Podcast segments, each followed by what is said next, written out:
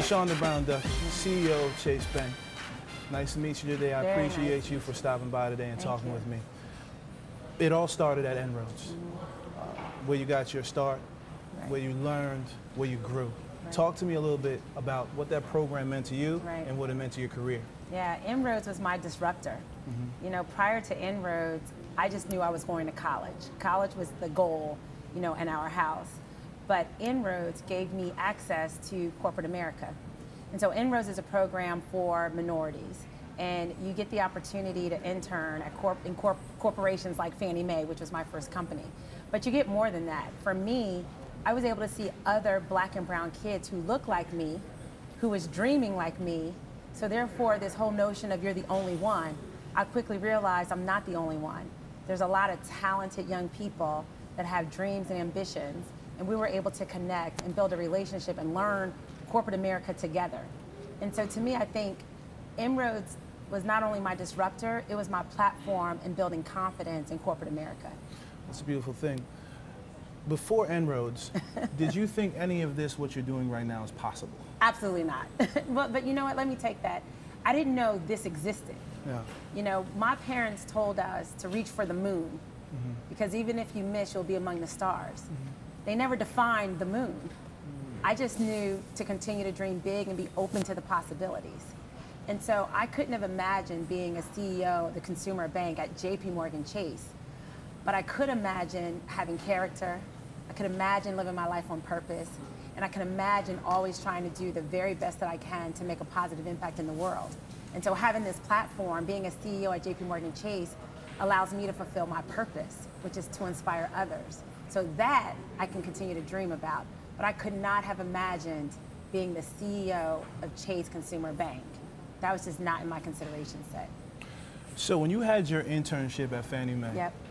and you walked into that office the first day, explain to me what that room looked like. Was it a diverse room? Was it a diverse set of people? Mm-hmm. What, what was the room? Yeah, well, the people who I was drawn to that looked like me were the secretaries. Mm-hmm. They were the ones who greeted me and said hello.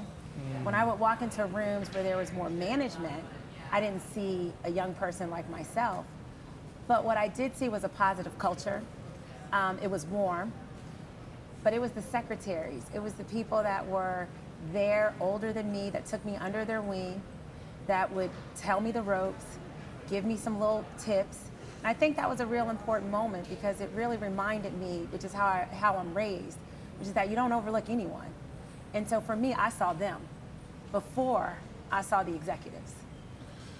Before you got your position at Chase and you were on the 50th floor Yeah. and you looked down that wall Right. and you didn't see anybody that looked like you. And you literally said, I'm paraphrasing, but you Yeah. literally said, if they were to see what this company has morphed into, Yeah. they would be shocked. Yeah, I mean, when you're on the 50th floor, I would say at JP Morgan Chase, you see the history of our bank, Rockefeller. Mm-hmm. You couldn't imagine me being the face as a CEO of the consumer bank. You know, and so I would say that I'm on the shoulders of giants. It was the secretaries, it was the cooks, it was the janitors that was inside corporate America, just putting little cracks in the ceiling until the first manager came that looked like me, and then a more senior person. And so for me, I'm on the shoulders of all those giants, not the executives, the janitors, the secretaries, and the cooks, because those were the ones that first showed the possibility of what work ethic looked like, what the possibility of doing our job well looked like before we had the shot to be an executive.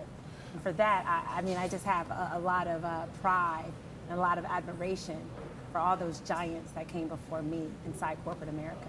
So you inspire people like me, African American men, Yeah. uh, men in general, Yes. culture in general. yeah. We're in the the apex of women's empowerment. But through women's empowerment, lost is the African American woman. Yeah. How so, and how do we change this? Yeah. Because you guys are pivotal to society That's and right. culture. Right.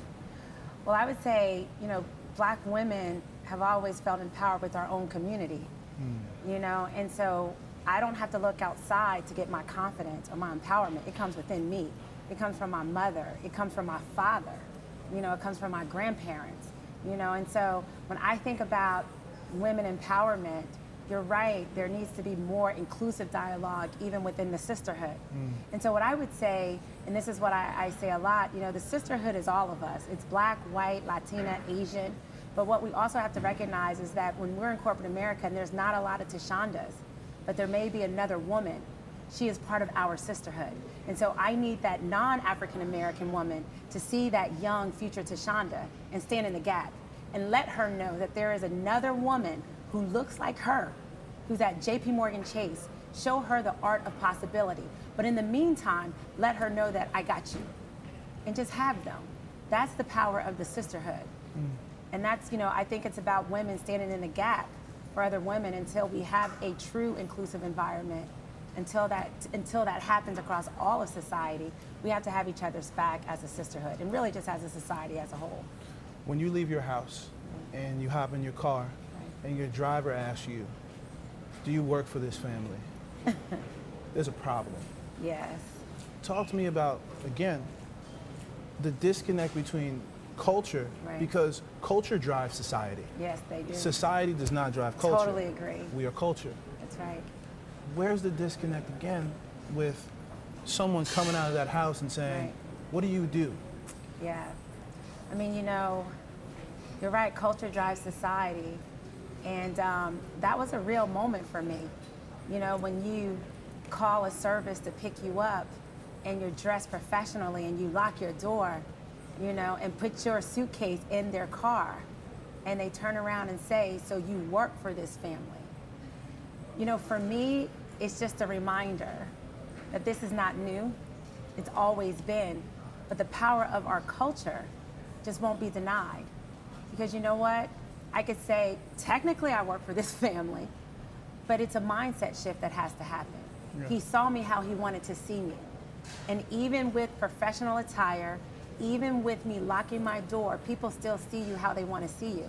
And so that is why I think, even as a culture, being an African American woman, that's why you can weep when you see kids being disrespected that may live in a different part of the community, but you still connect with them.